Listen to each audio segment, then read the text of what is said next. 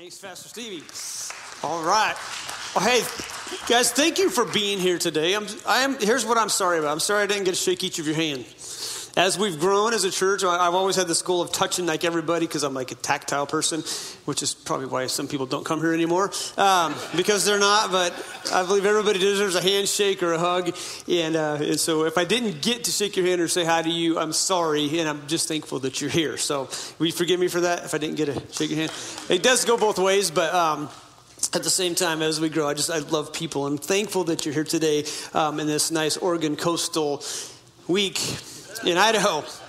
And if you move from Oregon, it's your fault. You brought it. Um, you know, summertime California's moved. The sunshine gets here, which was two weeks ago, and now it's drizzly. And uh, we, we joked first service that a, that a pastor and a worship leader hates drizzly days because usually people just people bring it in with them, and it's just like this cloud that we have to fight through. Uh, so thank you for not being like that. First service was a little rough, um, and so uh, anyhow, let's just move on, but it was good. It was actually more full because I think people were ready to get out of here. Anybody ready to leave yet? Good. That means you're ready to learn, all right? Let's get into this. Hey, uh, we are in a series called Faithful. Uh, this is the sixth installment. I'm already looking forward for next weekend because Pastor Stevie's preaching, and he gets to preach about a prostitute.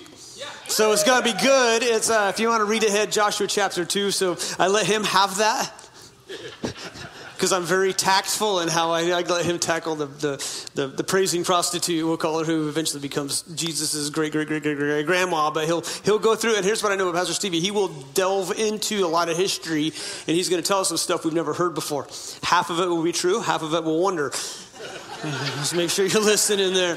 Uh, so let's get into this. I want to keep you here long today, but I do believe that God wants to do something in your life. And that I, I just, as I prayed about this message, um, it's for some people. And I believe that you're going to be helped. Um, what I want to do, and my goal, is that every Sunday, every Wednesday you come, you're glad that you did. Because you learned something, you got challenged, that it's not a waste of your time. Uh, I do not want the Word of God preached to be a waste of your time.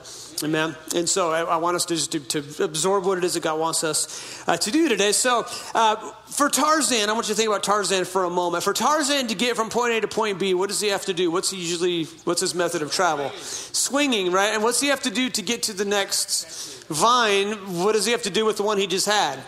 He had to let go, right? And that's hard to do sometimes. It's hard to do sometimes. So I'm going to have Becky and Brandon come up here. They don't know this yet, but uh, I have a little illustration.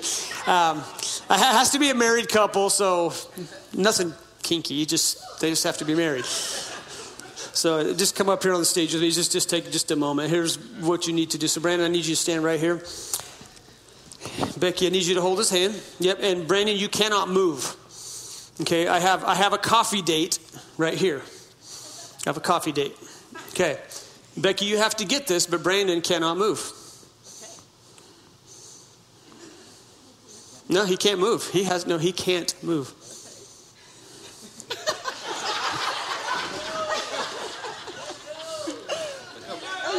Oh, let go. There you go. All right, there you go. You have to go on a coffee date with that. That is, no, no, that, the last person did that coffee date. That's not church money. That's my personal money, so take it. Um, All right, coffee date. That's a, that's a date. You have to go. At the co- yes, you do need it, all right? So what's my point? My point is that you have to be able to let go of what was to grab a hold of what's next. You have to learn how to let go of things. And here's what I find in life. A lot of people have a hard time letting go of the past, and, and in doing so, they cheat themselves of what's ahead. And so that's what we're dealing with today. That the Israelites have, have again, they were in captivity in captivity in Egypt for about four hundred thirty years. Moses is called to lead them out. And so for forty years, they wander in the desert, but they wander because they were disobedient. They were they were wandering because they didn't have the faith to believe that God would get them in. What should have been a three to five day journey from Egypt to Canaan, the promised land, ended up being a forty year detour. Because they just chose to not believe that God could get them into that. And so today, if you feel like you're in a detour, you feel like you're in this place where you're like, okay, what does God want from me? My my challenge for you is to keep going. But if it's something you're doing, disobedience, you need to stop.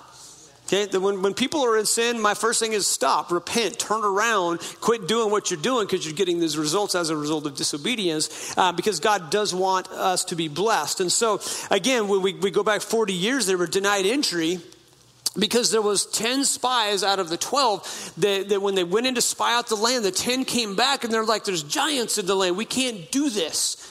And I know when we sing that song, you know, when giants fall, every Dodger fan secretly is like, I love this song. And I know, I'm just thinking because so far the Giants are oh and two against the Dodgers, but that's okay. Uh, they're just playing with them to mess with them later on. Uh, so, um, they have their Giants or their Dodgers stuff on in front of me. So, moment of silence. Okay, that's good. Um, let's line up. So, so they these ten. Here's what they did. They went in and they saw reality. They saw giants, but they spread doubt amongst the people. They came back and they're like, "It's great land, but we can't take it because there's giants in the land." Uh, we talked about this last week. How they saw all these miracles. They saw the Red Sea part. They saw food produced. They saw water come out of a rock. They saw manna. They saw quail. They saw all these miracles, and yet they felt that there's giants in the land, so we can't take it. Because God isn't big. God's big enough to part the Red Sea, but he's not big enough to take the giants out. And and so they spread the seeds of discontent, of disbelief, and, and it caused the whole nation to miss out on the promise that God had given them for forty years. And God said, okay, this whole generation that we're doubting, it's all going to die out. But Caleb and Joshua, the two that, that really believed that they could, I was wondering, how did that affect them? How did that affect them as they're thinking, we could have had this? We could have taken it, and they had to wander for forty years with their minds going, if we would have just believed that God is who he says he is, he's as big as he says he is, and he's going to do what he said he will do, we would be in this land and not wandering in the desert sand if we just obeyed. Well, they still hold on to this promise. So now, as we get into the book of Joshua, okay, we, we learned last week, okay, Moses is dead. Joshua, you're going to be the guy to take them in. They are staged, okay, on the east side of the river, and they're going to cross the river. They're going to go in and take Jericho, but there's some things that have to be dealt with uh, at the beginning before they can go. So forty years, okay, they, I'm sorry, let me start over. forty years later, they faced the same situation as their ancestors did. The difference now is what the old generation saw as an obstacle, the new generation sees as an opportunity. And that's what we're talking about today. It, obstacles or opportunities. There's a story that, that goes, there was two shoe salesmen sent out from Chicago on a rail, and they were going to hit all these little towns along the railroad. And so these two shoe salesmen, they stop at every town, and, and one shoe salesman looks, and he goes, nobody was wearing shoes here. And that happens over and over and over again. They finally get to the end of the line, and shoe, shoe salesman number one telegraphs back to Chicago. He says, I'm getting on the train, and I'm coming home. Nobody wears shoes. Salesman number two says, send every shoe you have. Nobody has shoes. Okay, same obstacle, only one looks at the opportunity. And often, two times, we look at obstacles as obstacles, as barriers, as we can't get through this, when we should be looking at them as opportunities. What are you facing right now that is like an obstacle? And it doesn't mean you, you claim that it's not an obstacle. It's in your way, but how are you going to deal with it? Because how you choose to deal with it is going to determine whether you success, whether you succeed or whether you fail. And guess which shoe salesman won Shoe Salesman of the Year award? Okay, number two, the guy that saw opportunity. See, he had opportunity because he had a perspective change. Perspective is a powerful thing. Perspective is not denying reality. Perspective is facing reality and doing something about it. So I want you to, again, think about Joshua and Caleb's frustration for forty years. Others' decisions to doubt God affected them too, and this often happens. And in their minds, they're like, we could have had it, we could have had it, and now we got to wait. But in their hearts, they never, ever, ever forgot of God's faithfulness. They never forgot about it. They knew that one day they would possess the land, and right here, they're ready to take it. It's hard to maintain a good attitude when you're affected by the attitudes of others, isn't it? And it's hard to have a good attitude when somebody else has a negative one. I, I don't find too often the negative attitude is, is swayed by the positive attitude. Usually it's the positive attitude is swayed by the negative attitude. That's just kind of human nature. But these guys continue to believe that God was who he said he was, and he would do what he said he would do. So here's the good news. Okay, doubt affected Joshua and Caleb, but it did not infect them. See, something can affect you without affecting you, okay? They still kept the faith that they would possess what was promised. What affects you does not have to infect you. Doesn't have to infect you. My illustration for this in first service was when, and I can't think of a nice word to say it, but when the crap flies, keep your mouth shut. Okay? It can affect you, but it doesn't have to get in you. Most of the time we have to learn to keep our mouth shut when stuff's flying around. There's a lot of stuff flying around these days, all right? But just to keep our mouth shut, to keep our eyes closed maybe to some things won't allow us to infect us. It can get on you, but it doesn't have to get in you. And with Joshua and Caleb, it got on them. It affected them, but it didn't infect them because they're ready now to go take the promised land. Like Caleb, he's like, man, I'm eighty years old. I'm going to go kick some tail. I mean, he, he was ready to go. Um, and I, when we get to that part, it's really fun because he's like, I'm as strong as I was when I was twenty. And every fifty-year-old man is too in their mind. in their mind. Softball season up among us, right? And I still feel slower than I did last year. And I'm like, fifty is the magic number of in your brain knowing, I can do this. And my body's like, no, you can't. And if you do, you're going to feel it for a week. Right? Yeah, yeah, it, that's just the way that it is. But what affects you doesn't have to infect you. Bad seeds will get planted in your garden, but it's your choice as to whether you allow them to grow there. It, the wind blows in this area if you didn't know that, and it blows a lot of seeds. If your neighbors have weedy yards, the seeds are going to get in your yard. And, and doesn't that just drive you nuts, right? Sometimes you just want to get a flamethrower to the neighbor's yard. Just, just, just you know, it's like scorched earth policy. Like nothing's going to get in my yard now. But that's not very Christian to do that, so don't. All right? But we do have to deal with the seeds that get blown into our grass or into our garden, and we got to deal with them. And one thing I know about weeds is the longer you let it grow, the harder it takes to get them out. Way easier to, to get them out when they're little, all right? So don't let doubt defeat you, and don't let the doubt of others affect you too much, okay? Especially infect you. All right, let's get to the Bible. Joshua chapter one, verse five through nine. God has this talk with Joshua saying, Moses is dead. You're going to take over. You're the leader now.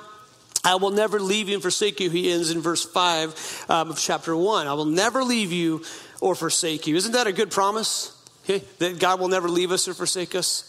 That is a promise. That's not a feeling. It is a promise. And, and that's what Joshua's going to hold on to. So let's read this and then we'll we'll go back and talk about it. So he starts out with this. Be strong and courageous. This is God talking to Joshua. Because you will lead these people to inherit the land I swore to their forefathers to give them. Be strong and very courageous. Okay? Be strong that you may be successful wherever you go. Then you will be prosperous and successful. Have I not commanded you to be strong? Am I miss, am I leaving something out? I'm leaving some stuff out. That's why you got to bring your Bibles to church, man. I try to trick you. And, and you might be reading up there going, I can't see that because the font's like eight. But I left some things out. So let's start over again because I just read the good stuff. I read be strong and courageous. I, I, I read prosperity. I believe God's going to bless you. I believe I read all the fun things. But in between the fun stuff, he's like, you got to obey. You got to do what I tell you to do. You got to obey the word of God. You can't just have the fun stuff and ignore God's word. But that's what we want to live, especially as Americans. We just want the fun stuff. I want the paycheck without the work. Whole lot of that going on in our world right now. Right now, some people are making more money sitting at home than they are actually working. And, and in my mind, as a Christian, that's wrong. That's wrong. If you have the ability to work, you should be working. And we shouldn't have a nation that pays you more to sit at home than not. But that's, that's not a soapbox. That's my pulpit. And I'm going to say what I want. Amen. Right? Because I know employers that can't find employees right now. And you get paid more to sit at home.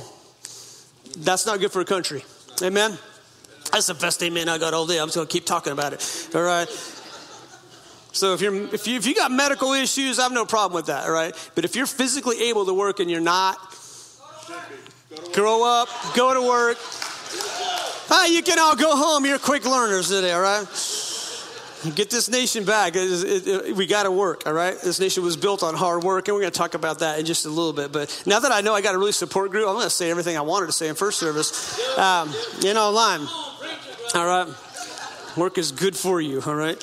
I've heard I've heard somebody say, hard work never killed anyone. I'm like, actually it has, but um, yeah. I always hate that. yeah, yeah, safety manager's like, yeah, don't do that, all right? Don't do that. All right, let's get in. So he's, he gives them this okay, if you do this, and this is what happened. Let me read the real, what God really said here. Be strong and courageous, all right, because you will lead these people to inherit a land I swore to your forefathers to give them. Be strong and very courageous. Ah, be careful to obey all the law my servant Moses gave you. Do not turn from it to the right or to the left, that you may be successful wherever you go. Do not let the book of the law depart from your mouth. Meditate on it day and night, so that you may be careful to do everything written in it. Then, and only then, will you be prosperous and successful. There is a, there's a cause and effect here. And we love to read the fun stuff, but we don't really like the hard stuff. And that's what we're dealing with today is he's saying here, if you obey, if you do what my word says, I will bless you. I'll bring you into this land. I didn't just promise you just to give it to you. I promised it to you, but you're going to have to earn it. Okay, the, the, here they are in the same place forty years later, facing a river to cross and giants to fight. Same thing forty years ago. They had to cross something and there was giants. But this new generation have a little different perspective. Same obstacles, different perspective. Some of you all facing things that people before you have faced before. I'm going to say this, that most of you, if not all of you, are facing something that somebody else in the world has faced. Okay? And you got to remember that, that I am not the only one fighting this battle. I'm not the only one dealing with the thing that I'm doing. Some of y'all have been tempted by the devil, and you think that you're the first person the devil ever thought about tempting with that one little thing. It's like, I'm the only person that's ever been tempted by this. No, there's lots of them. Right? You're not that special. Okay, we are all tempted with the same things. Amen. We really are. Pastor Steve, have you kicked the A C on just again a little more? It's getting a little hot in here. I don't know if it's my good preaching or just the weather, right? Facing a river to cross and giants to fight. What are you facing today? What river are you facing? What giants do you face? Again, perspective is huge. But I know one. I know this. Whether it is that you're facing with this river or a giant, you will face it in one of two ways. You will face it with faith, or you will face it with fear. Now, fear is an emotion, okay? Don't take it, hey, I'm, I'm afraid, I don't have any faith. No, no, faith is only activated when fear is involved. Okay, it's got to be scary to have faith. If it's not scary, there's no faith. You ever flipped on a light switch and wondered whether or not it was going to come on? Sometimes, but most of the time, when it keeps coming on, you don't really think about it. Matter of fact, you're shocked when it doesn't come on. I wish I was like that in my response to God. I should be shocked when he doesn't answer a prayer the way that I want him to. I should be shocked when the light doesn't come on. Yesterday, we had our power go out, out at our house, and it's very, very rare that it goes out there. C U N A, this area goes out all the time, but out where we live, four miles, it very rarely goes out. But guess what? I had my generator ready to roll. I had it ready to roll, so I went out and I got it hooked, generated up, and we got water and coffee. I had to get that. I had first things first, right? First things first. I keep a French press of emergency situations, and I had a way to boil water. I got my coffee, and then I went out and dealt with the stuff that was secondary, and that was electricity for heat. Yeah, first things first, okay? We have to be ready for a backup. We can't just go, oh, oh, power's out. No, we got to do something about it. And I appreciate people that work for Idaho Power that keep our power. And again, if, if you if you think your bill's too much, go without power for a week, and then this, you'll change your mind, right? You change your mind. It's a crazy thing. Here's the promise. I will never leave you. I will never forsake you. And here's the deal, but we can leave and we can forsake. The old saying says this, is if you feel far from God, guess who moved? Because God doesn't. He doesn't leave us or forsake us. So the challenge in six and seven is to be strong and courageous. Four times we will see this in the first chapter. And why would God say this? Why would God tell Joshua, be strong, be courageous? Why would he say this? Why? Because you're going to have to work for it. You're going to have to fight for it. I'm giving it to you, but I'm not just giving it to you freely. You're going to have to earn this. Because here's what I've learned. My parents taught me this, is what gets given to you freely has the tendency to be forgotten or unappreciated easily. Okay, if you, if you just give everything to everybody, and this is why kids need chores, kids need to work, kids need to earn their keep, they really do. Living in your house is is a it's not a right, it's really a privilege. There's certain rights. As a parent in Idaho, you have the you have the responsibility to provide a roof and food. It doesn't say what kind of roof, it doesn't say what kind of food. It's a chicken coop, bro. It's not raining in there. And you get to eat raw eggs until you're nice to your mom, right? Don't touch the chicken. We're kind of getting away from this. And one of the worst things you can do for your kids is to do everything for them. Okay, you, you can't do that and raise a successful child. Sometimes you just are enabling. You think you're helping, but you're actually enabling. You have to know the difference. You have to know the difference. Our kids need to not grow up soft.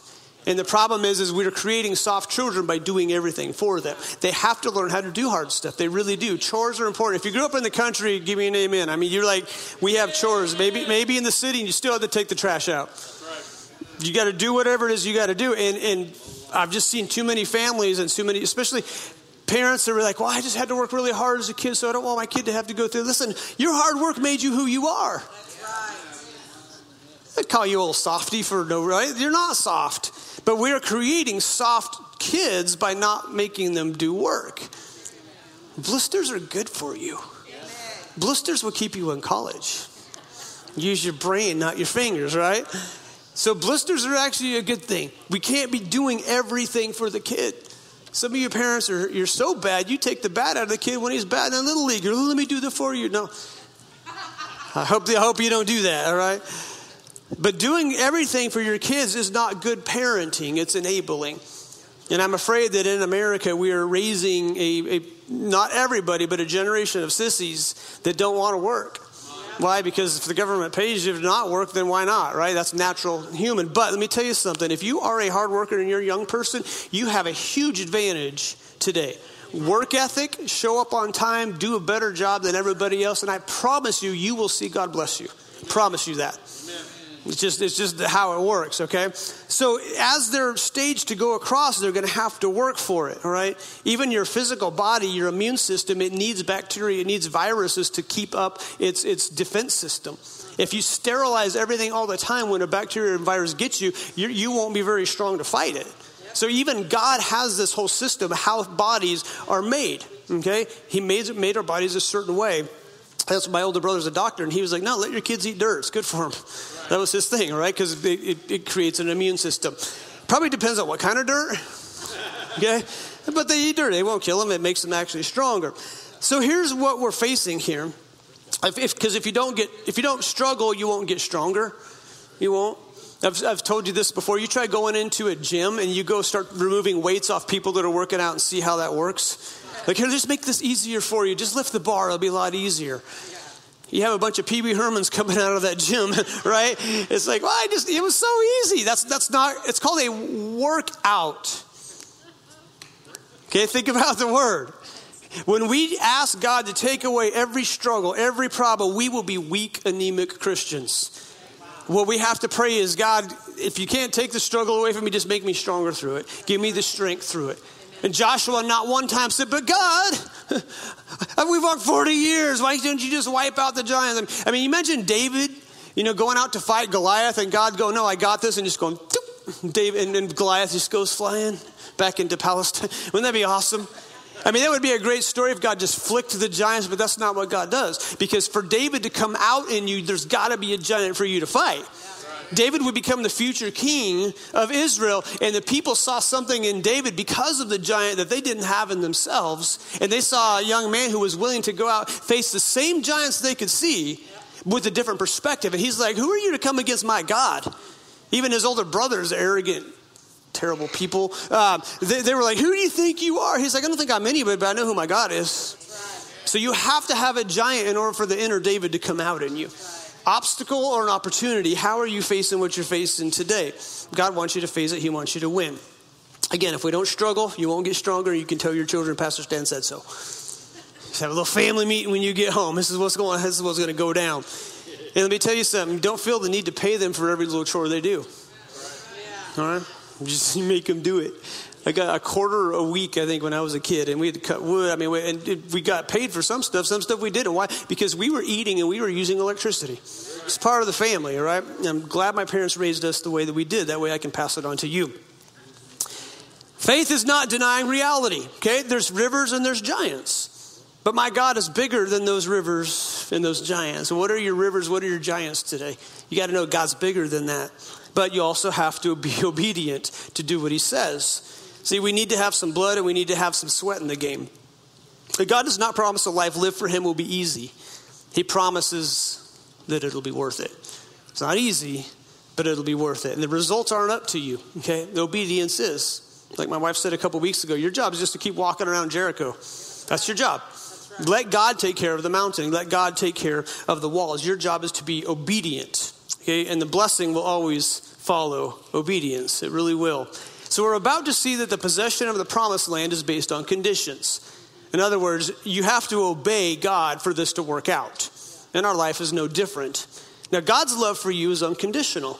Okay, we have, God loves us unconditionally, but his favor is conditional, and there's a difference between love and favor.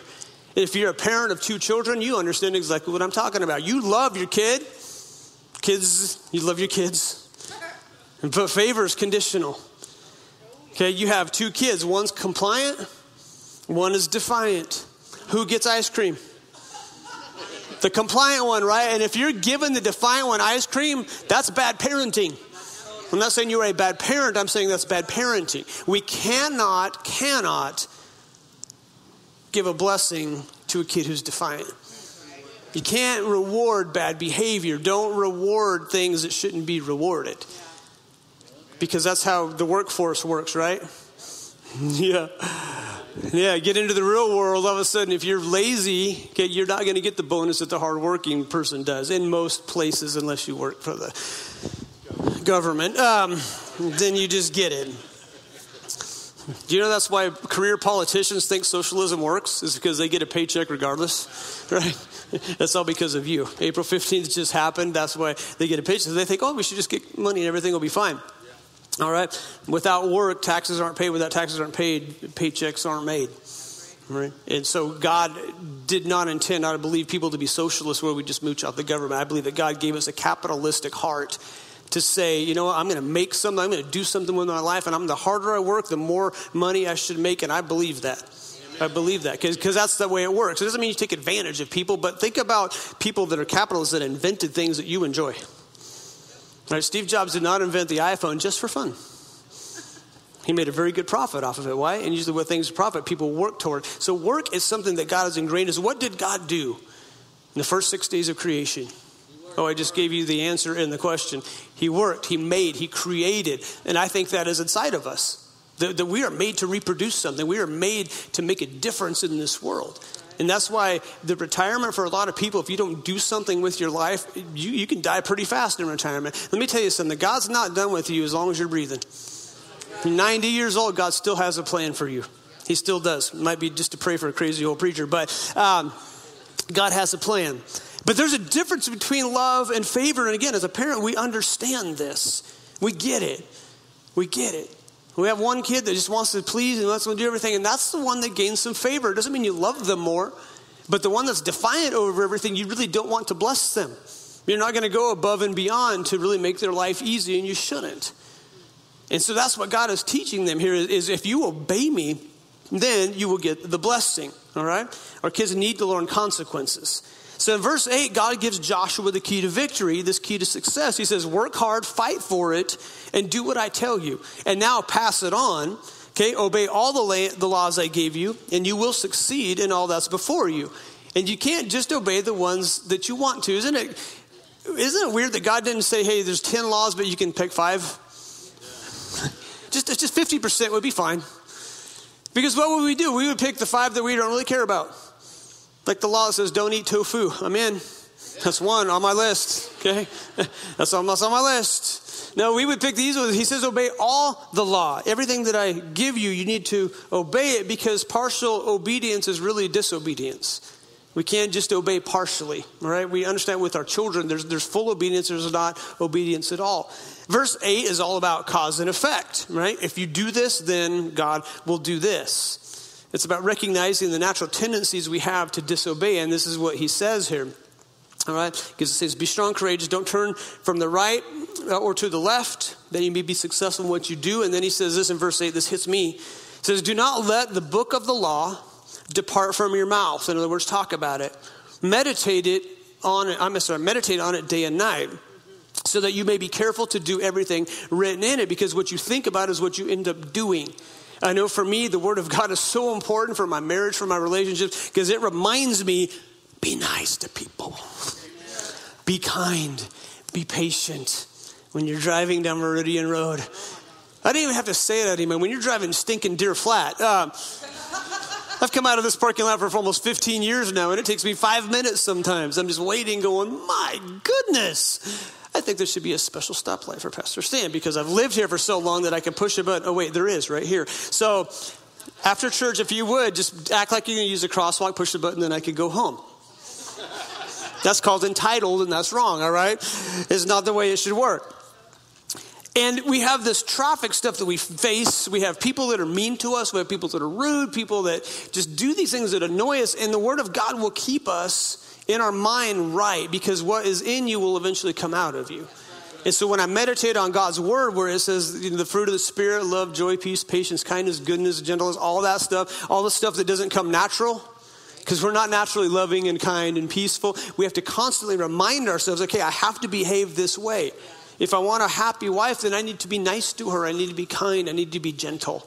Okay, if I want a happy husband, I need to encourage him. I need to respect him. I need, there's things that we have to do to get the things that we really want. And it's not manipulation. It's just the way it is. Okay, we, we need to be kind to people. So if you do all this, and he says meditate on it, remind yourself, this is how I'm supposed to react to the thing I'm facing right now. There's a giant, there's a river. What, what is your giant? What is your river? Why don't you think about it right now? What, what is the giant? What is the river you're facing? How are you supposed to face it? You're supposed to face it with God. To say, God, I need you through this because I can't make this on my own. Lord, your, your word tells me that you are with me. Okay, meditate on his word. It says, I will never leave you. I will never forsake you. God, I have to remember that right now because right now I'm kind of feeling forsaken. I'm kind of feeling left behind. I'm kind of feeling like maybe you don't care where my life is at. And God cares very much where your life is.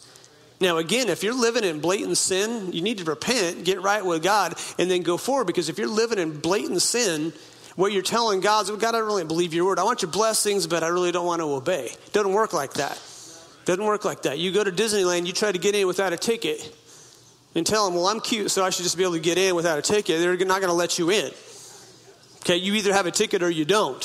If you don't have one, then you're going to have to get one to get in. If you get in over the wall, they... you know, bad things will happen. Of course, California, they might just let you. Um, but they used to, they used to do things to stop you from that. Okay, because you, you just got to. Oh, all right. Yeah. So anyway, hey, you moved out of there. You should give me a standing ovation, right? You left for you left for a reason. You left for a reason. I should say we left for a reason because I came from northern, way northern, up by the Oregon border. All right. Yeah, it's still California. Who was that mocker in the back that just said that? Ushers, take the take that guy, take him out and flog him. All right, thirty lashes for speaking against the man of God. Actually, he was just stating a fact, so kudos. I think sound like Mark Wright, but not naming names. Is that who it was? Ah, I know my sheep well. What I love about Mark Wright is he's going to tell you the right thing, amen? So Mark, thanks for just speaking the truth there, brother. All right. You will be prosperous if you do this. Let me, let me, I found something interesting in this. I didn't find one verse in here where God says, get your fighting men ready. Make sure they're working out. Make sure they're running a couple miles a day. Make sure they're practicing with their slings and their bows and their swords and all. Make sure they're physically, or not. Now, I don't see one thing in there where it says, make sure they're physically fit to fight the fight. What I see God doing here is he's saying, make sure that your spiritual side is ready. Because what I have found in life is our spiritual side can absolutely affect what happens in the physical side. When we get our hearts with right with God first, when we obey internally, we will see things physically happen that we're like, wow, that was God. That was God. So he is focused more on the spiritual side of things than he is the physical side. It'd be like washing and waxing your car, but neglecting to change the oil. Neglecting to maintenance. It looks great, but inside it's broken. I have a friend who had a brother who wasn't a very good Christian. And I can say this online because the statute of limitations is probably over. And I don't care anyway. Well, he did someone dirty. All right, he got a small block Chevy. Chris, you'll like this small block Chevy. Painted it all up, Chevy orange, put chrome valve covers on it. The engine was blown up. But he didn't let the person know that who was buying it. He just put it for sale. This was thirty years ago or so. And and he sold it as a brand new engine. Okay? Yeah, that's before Facebook and tracing, you know, contact tracing. Who did I find? It's like he sold it, and, and he sold it and then just ditched. So that's doing someone dirty, right? It's dressing up the outside, but the inside is what's broken. And God cares not about what the outside guys looks like. He cares about what's going on in here. One of the things that my son and I, if you see our Facebook, we love motocross bikes. We love just buying ones. We don't always love buying ones that are completely exploded on the inside because sometimes you don't know. But what we enjoy doing is buying motocross bikes and taking the engine apart, fixing them up. And it takes a lot of time. Um, how do we have the time to do it? Well, we watch a lot of T V and we play a lot of video games. No, you, yeah, okay. No, it, it takes time, and it's hour by here and there, and it's it's it's broken up a bit. And I was, as I was, even we came to prayer last night, and there was this one washer that wouldn't fit in this thing. And so when it wouldn't fit because something moved, it just ground, I just ground it down. You just make it fit. Like I ground it down, made it fit. And and so I came to church, and I was praying over this morning, and and I was I was I kind of talking to God. God, why why do I enjoy taking something that's destroyed?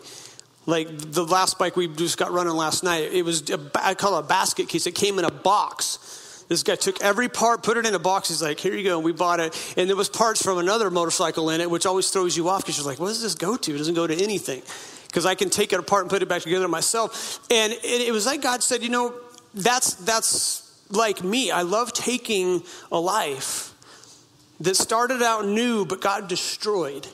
And I love it when people will bring their life to me so that I can rebuild it. Amen. So that I can rebuild it. You, and, and it can be frustrating. It can be time consuming. It can be hard. But there is nothing more important for God to take a life that's, I call it a basket case, that you've actively destroyed for years and take it and say, if you will bring it to me, I will rebuild you. There's some tearing apart that has to take place. And there's some parts that are going to have to be fixed. And some parts are probably have going to be replaced. But I will make you new again. And that is the beauty of Christianity, is that God does not require you to get cleaned up before you come to him. He, all he says is, come to me, and then we'll work on the cleaning. Right. I love what Scott says when he speaks. He says that, that you know, you come to Jesus if you're a murderer and a cusser. Work on the not murdering people first. Yeah. Like, you don't have to worry about quit cussing. You can still cuss, and just don't kill people.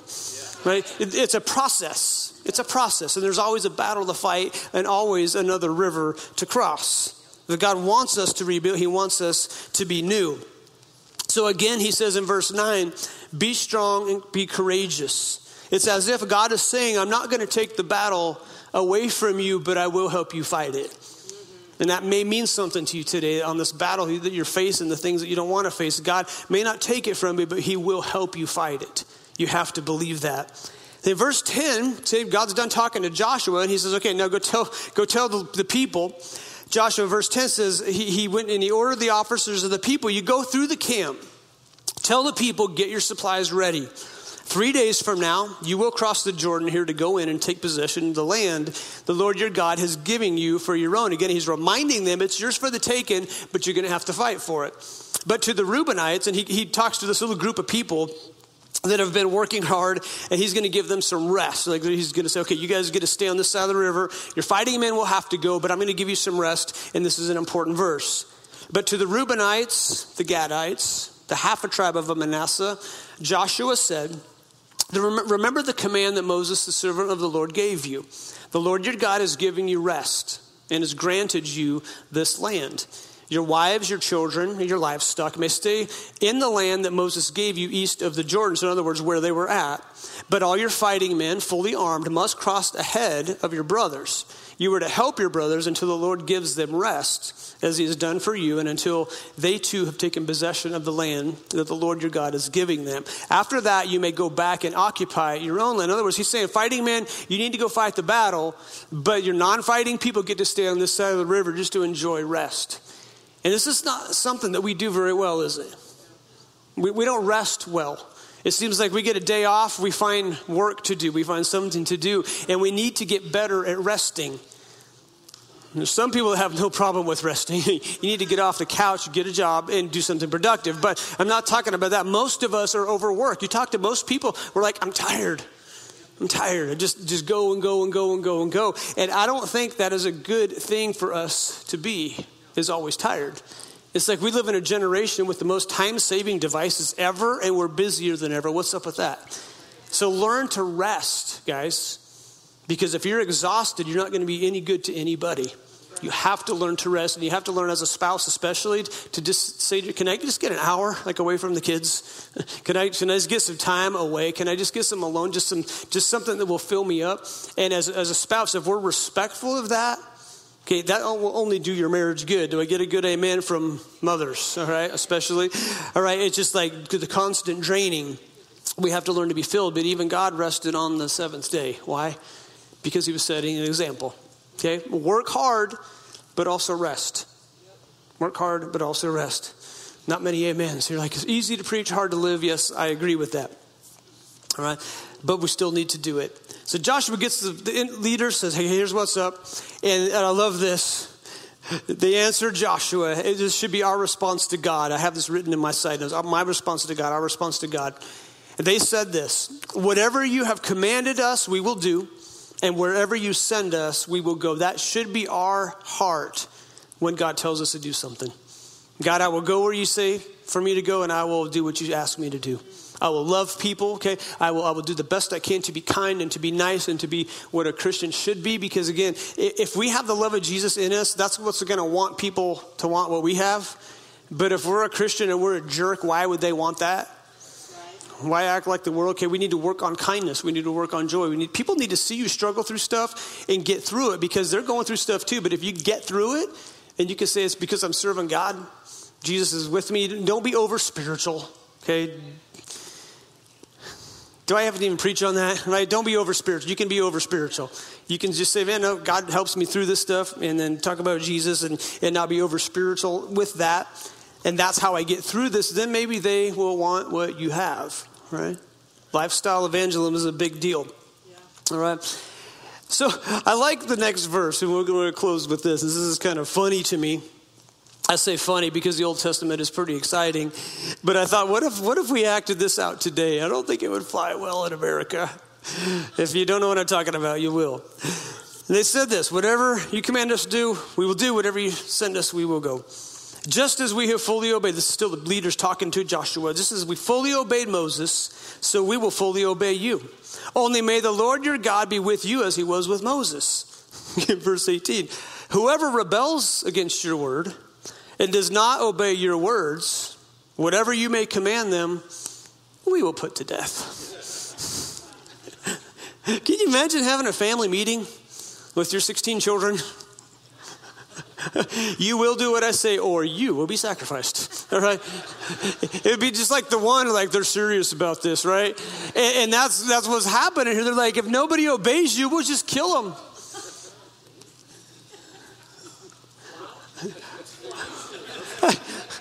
It's the Bible. I didn't write it. I'm just going pretty convincing, right? Oh, I'll take one or two, and then everybody else will be like, oh, they're serious about this. That's why I don't believe if you tell your kid, hey, I'm going to spank you, you better do it when they disobey you. Don't, you just got to do it, right? Don't be giving these false things of, of what you're not, you know. Don't don't make a kid a promise that you don't fulfill. If you tell them you're going to spank him, you got to do it, okay? Some of y'all having bad days, you just hoping that they mess up so you can. I told you I was going to spank you, all right? I don't feel good. We'll just kill them. If they don't obey you, we'll just put them to death. And I, I find that very intriguing. Like, wow, that's pretty motivational, right? The Old Testament approach to things was pretty convincing at times. Uh, there is an Old Testament story about a son who was who just rebellious to his mom and dad. They took him to the leaders of, the, of their little city, and they just stoned him to death with rocks, like right there, boom, boom. And every teenager in that town began to obey. Like, you are the sacrificial lamb, all right? But but that's how they dealt with stuff. If you don't obey, we'll kill you. Now, why would they say that? Well, think back forty years. Think back forty years where the ten spies came in and they gave all these negative seeds and they were rebellious toward God and they didn't deal with it. And then they had to suffer consequences for forty years. So this new generation is like, God means business when he says obey. God means business is that the wages of sin is death. God means business when he says obey everything or else. And it's not because God is mad at people. If God was mad at you, he would just afflict you off the earth a long time ago. God loves you. He loves you. That's why he says to obey me. If you obey me, the blessing will follow. It's no different than parenting. We will bless the kid that just wants to do what's right. We find that is really true. We know what favor is. And I always said, if you want favor with your parents, just obey them. just obey him. It took me several years to figure that out, but eventually it did. It's like, wow, if I do what's right, I don't get spanked. If I do what's right, I get the blessing, okay? That's called good parenting. Disobedience is like a cancer. If you don't deal with it, it only gets worse. And that's what's happening in our world now. We're seeing this disobedience, okay? And this is why, okay, and don't take me wrong on this, but this is this is how I view things, is this is why we need to let police officers do their job. Yeah. They, they are law enforcement, and it is a calling. If you read the book of Romans, it is a calling.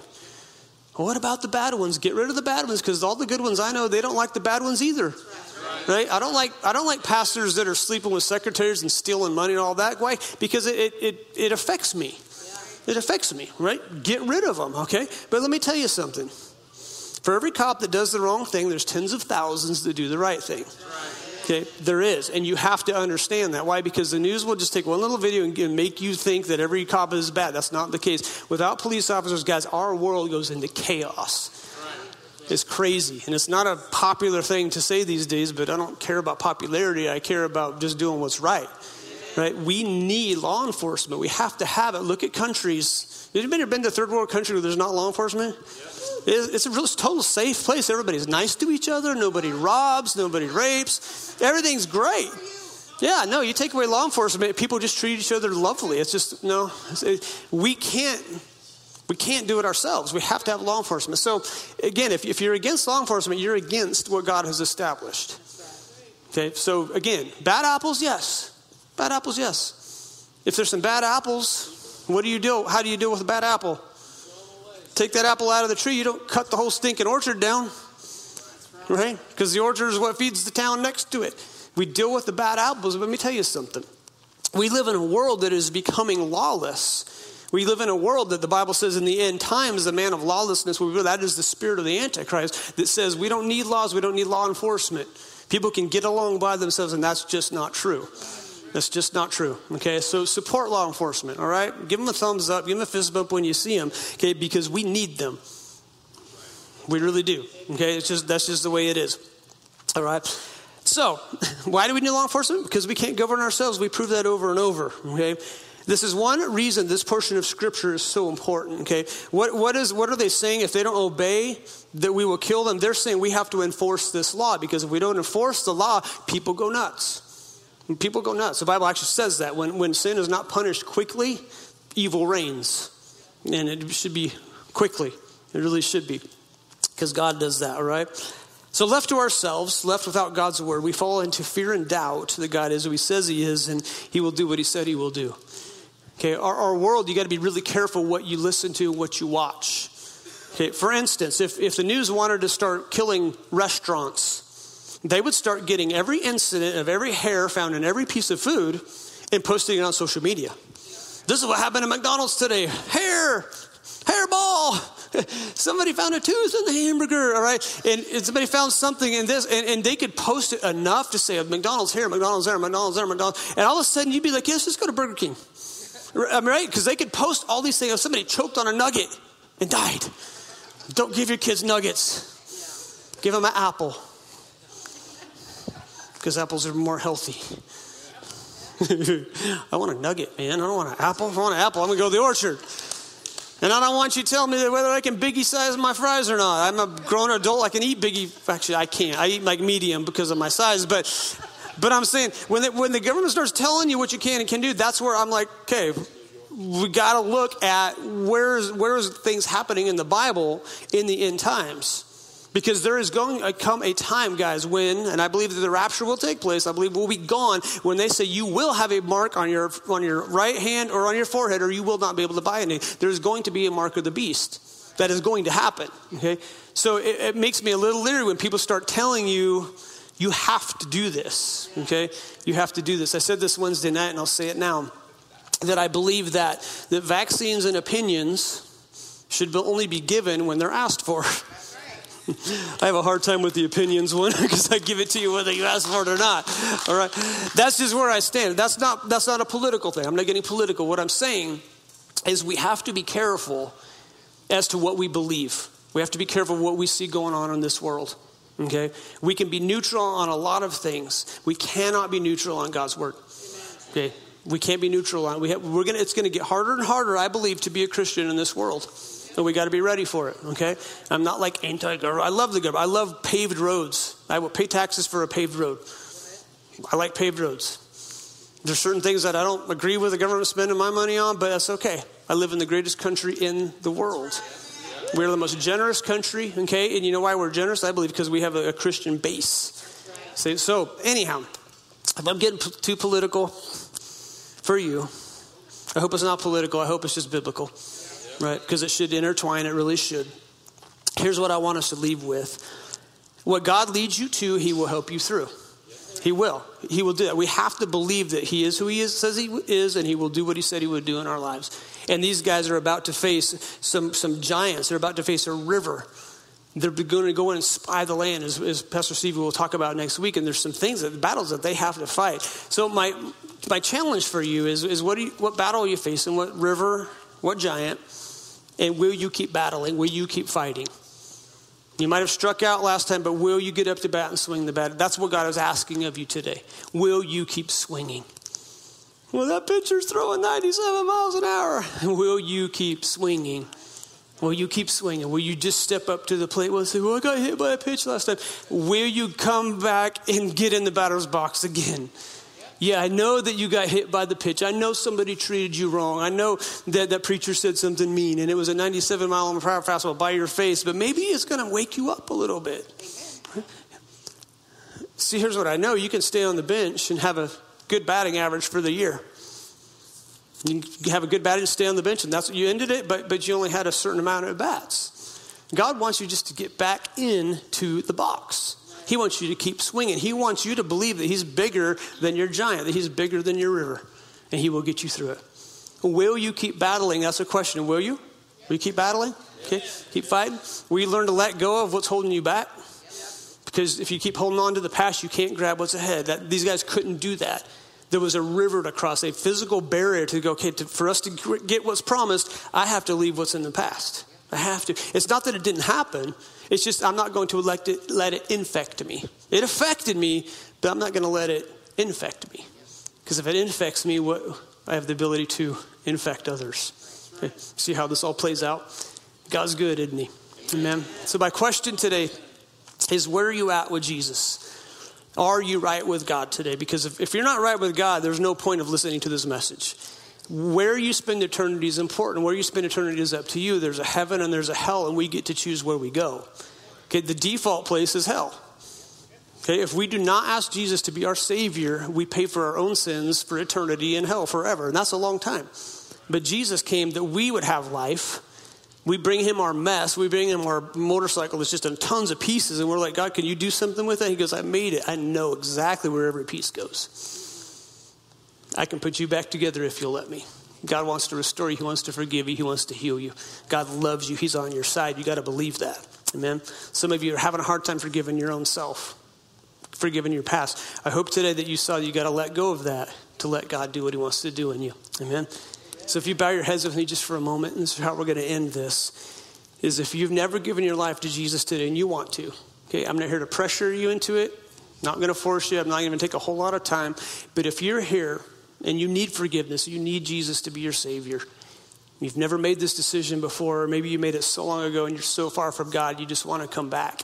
He's waiting for you with open arms, will forgive anything you've ever done. And, and he's happy about that. He's glad about that. If that's you, just lift your hand up where I can see it. You don't have to lift it up for very long. Okay, I see that hand. All right, hands up all over the place. All right, thank you for doing that. And church family, we pray together as a family in support of those who raise their hands. And if you would just repeat after me, Dear Jesus, Dear Jesus, I believe that you died for my sins. I believe that you died for my sins. And I ask that you would forgive me of my sins. I ask that you forgive me of my sins. Come into my life, Come into my life. And be my Lord and Savior. Be my Lord and Savior. In Jesus' name. Amen. Amen. Amen. You're you're his now. Amen. You're his. You're his. Amen.